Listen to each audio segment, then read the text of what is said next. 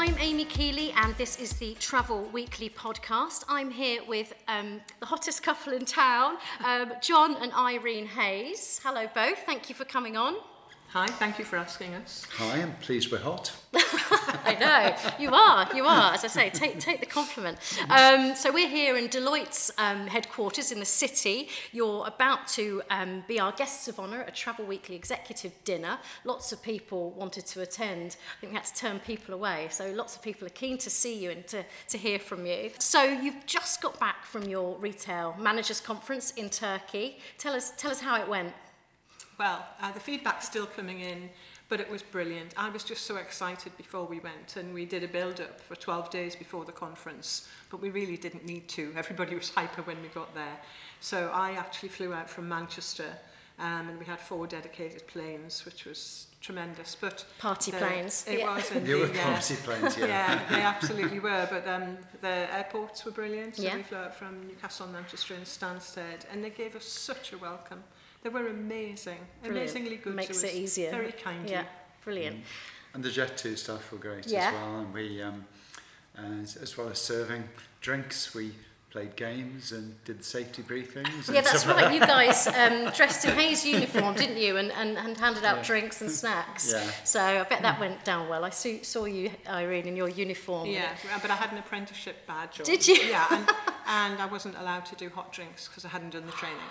Health and safety. I was all yeah. the alcohol. Yeah. Well, I think I would be as well. Yeah, it's a bit easier, isn't it? Brilliant. And how many people attended? Just, over, just over 700, uh, but that was managers and head office and suppliers. Okay, and that's compared to last year, that's up from 300? Yeah, short, just short of 300, um, so it's more than doubled.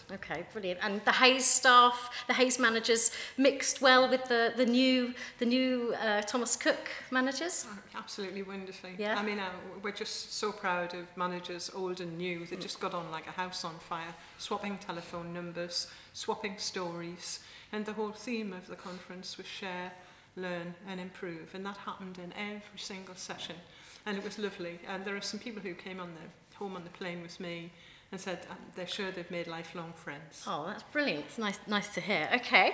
Um, so you've been on national TV, you've been on The One Show, you've been on Good Morning Britain. Are you becoming recognised now, um, um, yourselves, I mean, um, yeah. on, on, this, on the high street yeah. when you're wandering around or yeah, on trains? Yeah, yeah. lots of people keep who we've never met before keep coming up and sort of giving us hugs and things really? and saying, you know, um, thank you for what we've done, even though they're not associated with Thomas Cook. So, uh, so yeah, I, I got a, I got a flat white at, uh, uh, um, before I got on the train uh, Did this you? afternoon, and the uh, the uh, barista kind of went, "Oh, it's great what you've done and uh, stuff." So, so that's, that's, it's nice. So it's been, I mean, overwhelmingly mm. positive then the oh, reaction oh. from from normal people on the street, to other businesses, but people in the travel, emotional. I, I told a story at a conference about standing in the queue at Matalan where I'd been purchasing some knickers and some, some slippers. And I was standing Brilliant. in the queue and I got up to the lady at the checkout and she went, You're Irene Hayes, aren't you? And she started streaming. And she said, You looked after all those people. I said, And this woman from behind me she said,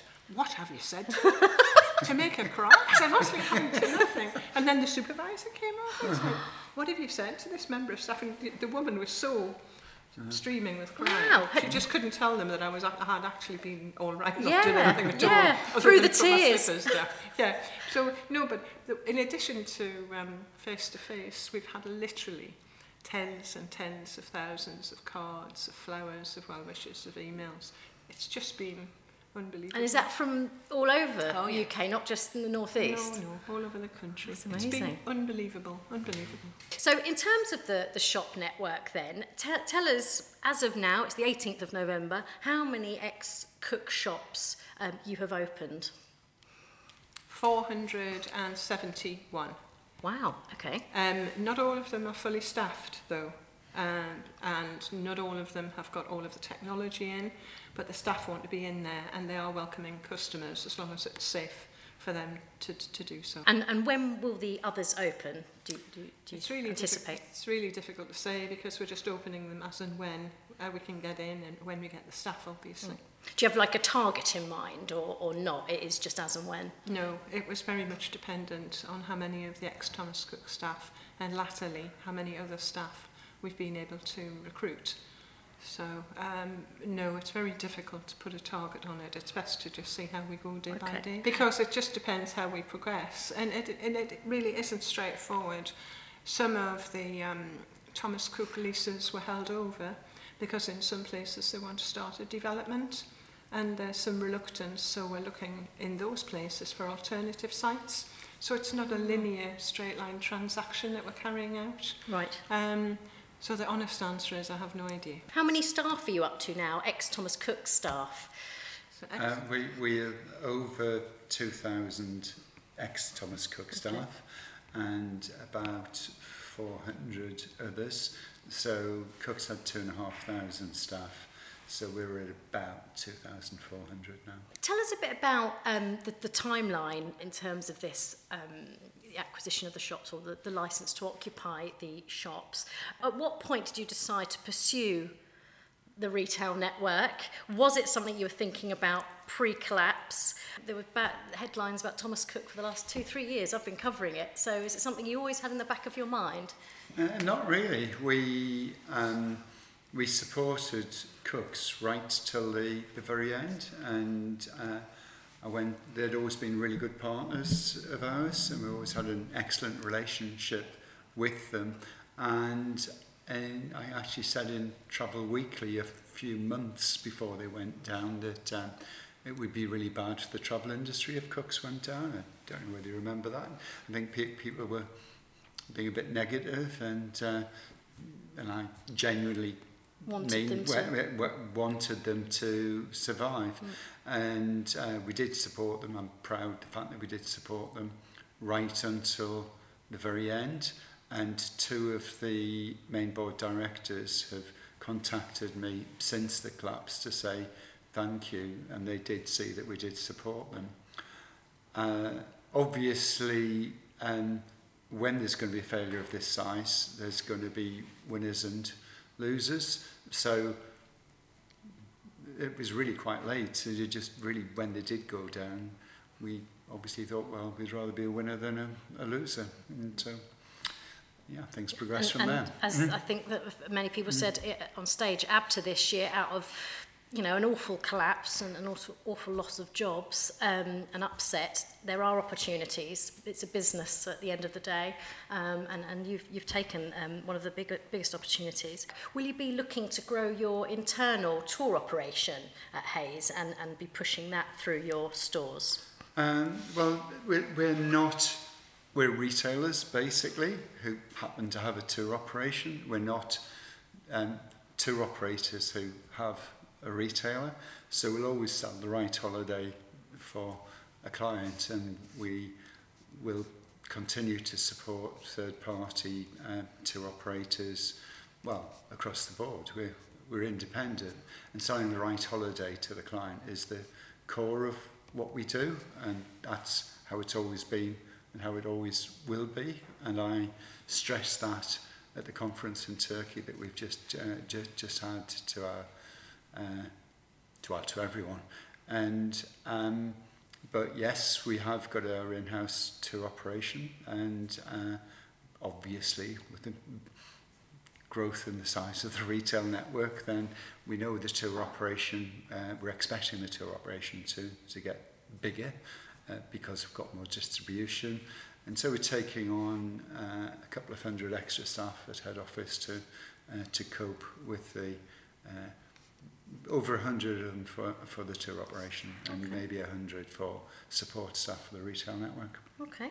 Is that recruitment process that started? Yeah, it's well, yeah? it's well underway. We, um, we're, uh, Sunderland's a great place to, to run a business and uh, we're getting a lot of applicants and uh, so we're, we're proud of, of Sunderland and uh, to be creating a couple of hundred extra jobs on top of the 500 we've already got mm. at our head office. That's uh, that's a good news story for for for, for the city. Yeah. So so it's so that that that's making a smile as well. I bet it is, and it's mm-hmm. but it's not a struggle recruiting because you know your name is mm-hmm. so well known na- nationwide now, or it's becoming more well known. I bet people they want to work for you, they want to work for a growing business like, like yours. They do, and I think that's evident um, from the recruitment campaign and the, the wide range of people who've applied to work for us since we opened it up wider than ex-Thomas Cook. Okay. Um, it may be too early to say or to answer this question, but do you believe the collapse of Thomas Cook and, and, and your taking over of the, the shops um, has changed the retail landscape? I, I, I, I think so.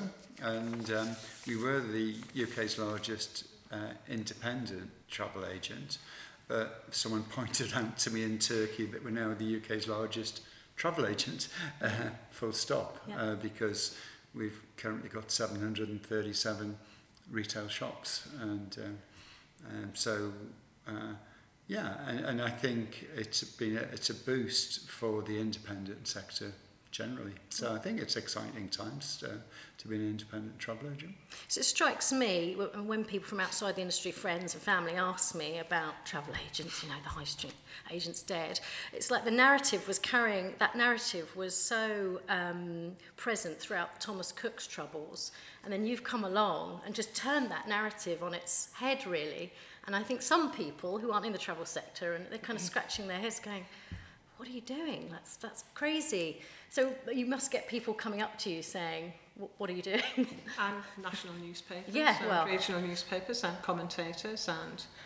um, the radio programs. You know, they're, they, I think the most asked question is, what will we do differently to Thomas Cook? Why do we think that we could make this work? when, unfortunately, and it really was unfortunate, Thomas Cook just just couldn't. Um, and and that is the most asked question. Mm. And it, but to be perfectly honest, when you strip out the retail shops, those retail shops overall are profitable. Not all of them are profitable. Um, but when you take the total number all of the, the retail arm was, was profitable in itself. And I think it's really important to remember that. I, th I think the um, I think a very frequent question uh, was that um, package holidays are declining, and what I've been saying continuously is well look at the statistics. Package holidays are actually increasing, and uh, they have been for many years, maybe maybe as long as a decade uh, now. And so uh, the traditional view of a lot of the commentators is the old fashioned view of a package holiday, but nowadays uh, the traditional you know, week, fortnight, Benidorm still exists and thrives and it's still going strong. In addition to that, you've got um, uh, package holidays which can be um, trips to Peru and uh, and, and multi centres and and just all kinds of exotic uh, destinations and uh, really interesting uh, things. And they're still a package. And they're still a package. And I think there's a bit of a stereotype in the national media that packages are just the old-fashioned fortnight definitely definitely i think that's very true you're right and i think if anything people want more protection with with mm. things that go wrong and so mm-hmm. package holidays are as you say they're not shrinking yeah. quite, yeah. quite the opposite yeah. okay you're you're a you're a family run business um so what what are going to be the challenges or what are the challenges of keeping that kind of family ethos um in in, in Hayes travel when you're going through such huge growth? I think the first thing is that keeping that doesn't happen by osmosis. It's something that we really um, do day in, day out. We absolutely live our values and we absolutely, totally believe that each individual within our organisation is special. You know, we really, we really feel that way about our people and we hope that that shines through and we hope that it's shone through at conference. We are passionate about our culture, we're passionate about our values, we're passionate about the way we look after people, but um, we never take that for granted and we have to live that and model that every single day, and our head office people do as well. You know, it doesn't, it doesn't matter who John and I are, are talking to, we are a very, very flat structure.